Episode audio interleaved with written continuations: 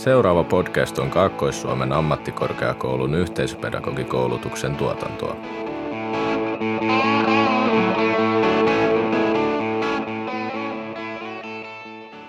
Vain esimerkki vaikuttaa suomalaiseen. Lisäksi on sopivasti yllytettävä hänen kunnianhimoaan. Sotamies tuntee tiettyä alemmuutta esimiehen suhteen ja tämä tunne on ohjattava suorittamaan tekoja, joissa mies voi tuntea nousevansa esimiehen rinnalle. Mutta ennen kaikkea ei mitään heikkoutta. Sulje sisäsi mitä tahansa, ulospäin ole kuin kiveä. Näin sanoo Kari Luoto tuntemattomassa sotilaassa suomalaisesta. Me olemme täällä tänään yhteisöpedagogiopiskelijoiden kesken keskustelemassa suomalaisen tuskan käsittelystä ja toisaalta siitä, miten tunteiden käsittelemättömyys yhteiskunnallisella ja yksilöllisellä tasolla näkyy Suomessa 40-luvulta tähän 2000-luvulle tultaessa. Mä olen Emma. Täällä on myös Sonja. Saara. Ja Oona.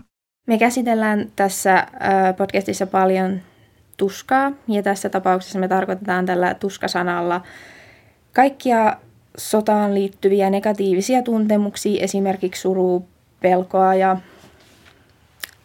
no hyvin paljon esimerkiksi tunteiden tukahduttamista ja sitten myös sitä tunteiden yksin läpikäymistä. Ja me voitaisiin aloittaa että sillä, että joku voi kertoa, että miten tuskaa käsiteltiin sota-aikana vai käsiteltiinkö sitä esimerkiksi ollenkaan? No mun mielestä se tuli aika hyvin jo esille tuossa katkelmassa tuntemattomasta sotilaasta, kun siinä sanottiin, että ei mitään heikkoutta, sulje sisäsi mitä tahansa ja ulospäin ole kuin kiveä. Eli tämän pohjalta voisi sanoa, että sota-aikana on ohjattu tosi selkeästi siihen tunteiden näyttämättömyyteen ja itsensä sisälle sulkemiseen, mikä taas viittaa siihen, että ei niitä ole välttämättä käsitelty ollenkaan.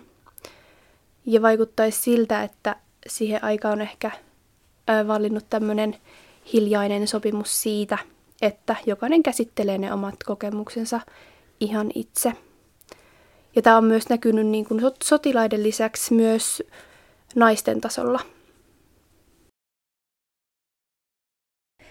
Naiset tuli joko so- sotaleskejä tai äitejä kaatuneille. Odotettiin siis heidän kantavan menetys arvokkaasti, jopa isänmaalle annetusta uhrista iloiten. Liiallinen sureminen kuitenkin kyseenalaisti annetun uhrin merkityksen.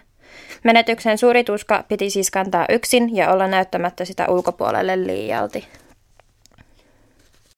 Tämä tosiaan jotenkin korostaa sitä, että se tuskan käsittely on pohjautunut yhteiskunnalliseen tasoon. Että uskaltaisin sanoa, että kyse ei ole tosiaan ollut siitä, että jokainen sodan aikana elänyt ihminen olisi sattumoisin keksinyt itse tällaisen tavan tuskan käsittelylle, että se on tullut jotenkin jostain niin kuin suuremmalta taholta. Ja tätä nyt tukee sitten esim. Suomen historian professori Juha Siltalan ö, kertomus siitä, että tämän tilanteen taustalla olisi ollut tämmöinen uhrimielen rakoilu sodan aikana, mikä on siis tosi yleistä siinä äh, sodan, sodan aikana. Että tähän on sitten yhteiskunta voinut lähteä niin kuin reagoimaan sillä, että lähdetään tietoisesti luomaan tämmöistä ilmapiiriä, jota sota-aika tarvitsee, jotta se sotiminen onnistuu. Ja no, tätä samaa linjaa jatkaa myös jatkosodan aikana puolustusvoimien ylipäällikkönä ollut Mannerheim. Ja näissä hänen kiitospuheissaan, kun me niitä tarkasteltiin, niin hyvin toistuvasti korostettiin aina tätä suomalaista sisua, periksi antamattomuutta, urhoollisuutta ja lottien uhrimieltä. Ja kun näitä hetken tässä mietiskelee, niin eihän näihin näytä lukeutuvan tätä tunteiden näyttämisen ja käsittelyn kulttuuria. Joo, eli selvästi Suomessa sotien aikana ja sotien jälkeen tota, öö, on tullut tälleen niin sanotusti korkeammalta taholta tällaisia ei ehkä suoranaisesti ohjeita tunteiden käsittelyyn, mutta tavallaan on annettu odotuksia sen suhteen, että mitkä asiat on ollut keskiössä ja mitä on niin kuin, mihin on tullut keskittyä.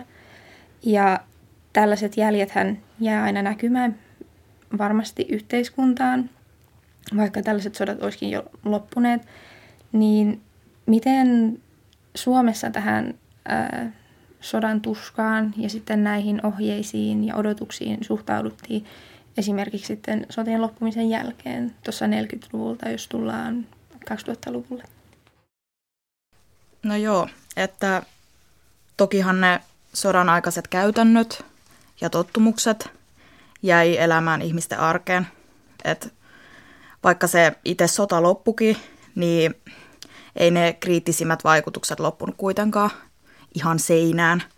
Että pula-aikanakin niin kuin ihmisten energia kuluu just siihen, että saadaan ne perustarpeet täytettyä ja tällä lailla. Seuraavaksi kuullaan Ylen koosteartikkelista muutama pätkä. Suomalaiset teineistä eläkeläiseen kertovat, miten sotien jäljet heissä yhä näkyvät. Me olemme esivanhempiamme summa. Nainen 38. Tunteista tai mistään henkilökohtaisista asioista ei puhuta. Isoisäni koki sodassa niin suuren trauman, että päätyi sodan jälkeen psykiatriseen sairaalaan psykoosin vuoksi. Hän oli perheelleen ankara ja näytti vain negatiiviset tunteet. Minun äitini eli hänen tyttärensä sai raivokohtauksia milloin mistäkin, kun olin lapsi. Maitolasi kaatui, raivokohtaus. Olin unohtanut läksyt, raivokohtaus. Lapsuuteni, lapsuuteni oli kuin pommikoneen pommien väistelyä ja pelkäämistä, vaikka sodan päättymisestä oli jo kulunut vuosikymmeniä. Olin herkkä lapsi ja kärsin edelleen lapsuuteni psyykkisistä traumoista. Toihan on sinänsä vähän absurdia, että ajattelee, että me ei ole koskaan, tai ainakaan mulle ei ole ärähetty siitä, jos maitolasi on kaatunut. Sitten on vaan pyydetty siivoamaan se. Joo, että mä oon kanssa kuullut, että on, on ihmisiä, jotka on tiedostanut tuon sukupolvelta toiselle siirtymisen, just mitä kerroitkin tuossa tarinassa, niin siinähän on selkeä sukupolvien siirtyminen nähtävissä. Ja myös, että sitäkin on yritetty kyllä estää omalla toiminnallaan sitä siirtymistä. Mulla herää se ajatus siitä, että kun Emma kysyt, että 40-luvulta niin kuin 2000-luvulle tultaessa niin kuin tämä aika, aikaikkunaa mietin, että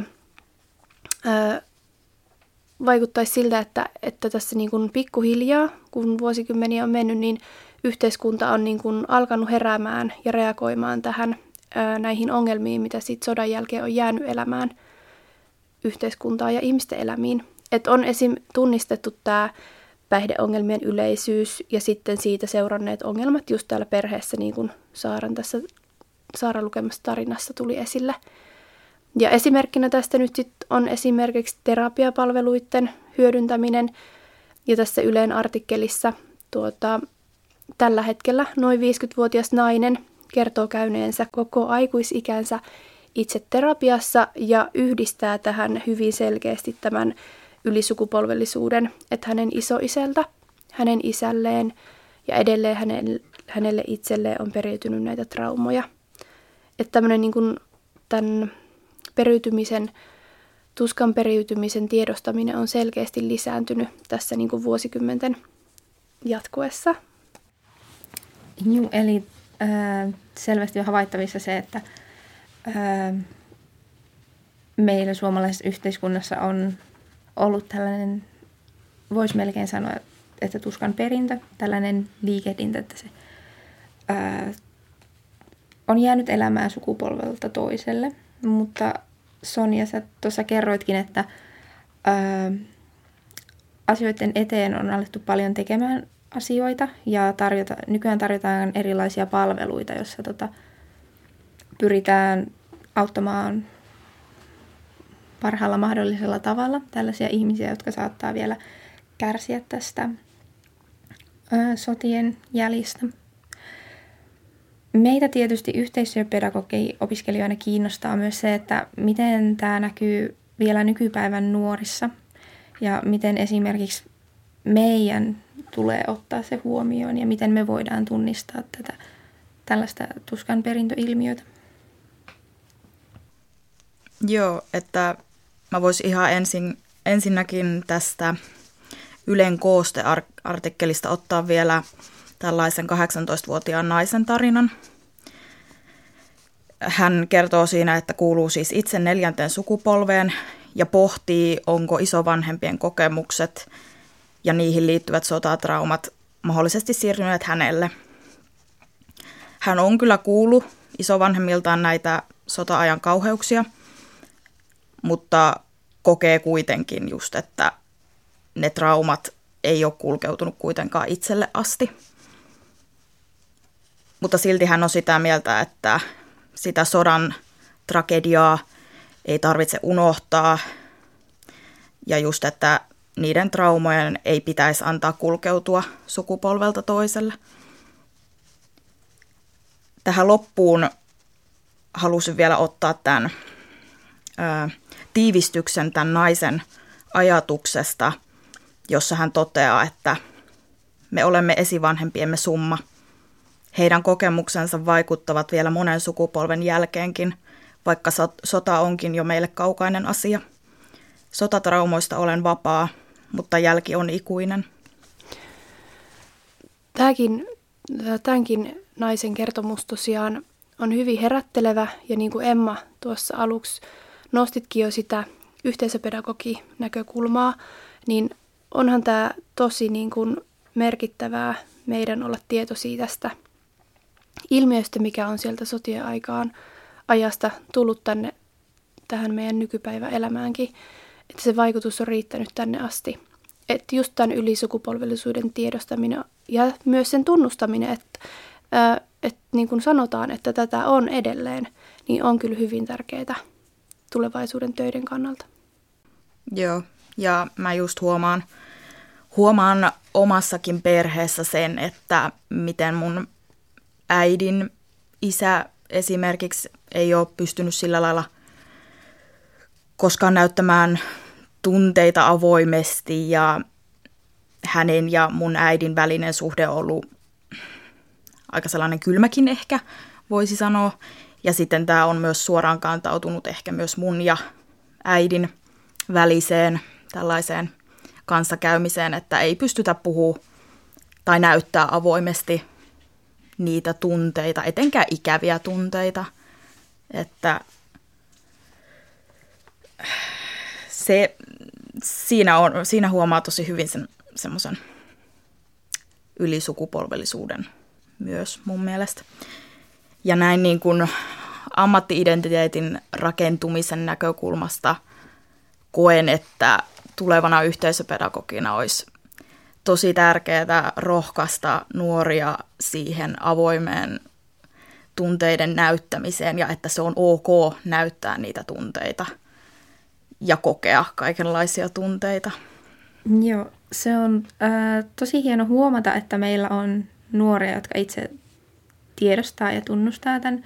Kuten tuossa olikin tuo 18-vuotias nainen, niin se on hienoa huomata, että nuoretkin on ö, kiinnostuneita tästä aiheesta ja puhuu tästä. Ja sehän on meille yhteisöpedagogeina myös tärkeää.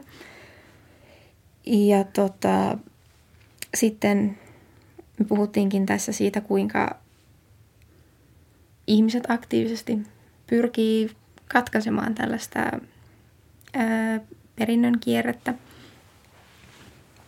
tuskan perinnön kierrettä. Ja no meidän yhteisöpedagogien kannalta on tietysti tärkeää, niin kuin Sonjakin sanoi, niin tiedostaa ja tunnustaa tällainen ilmiö.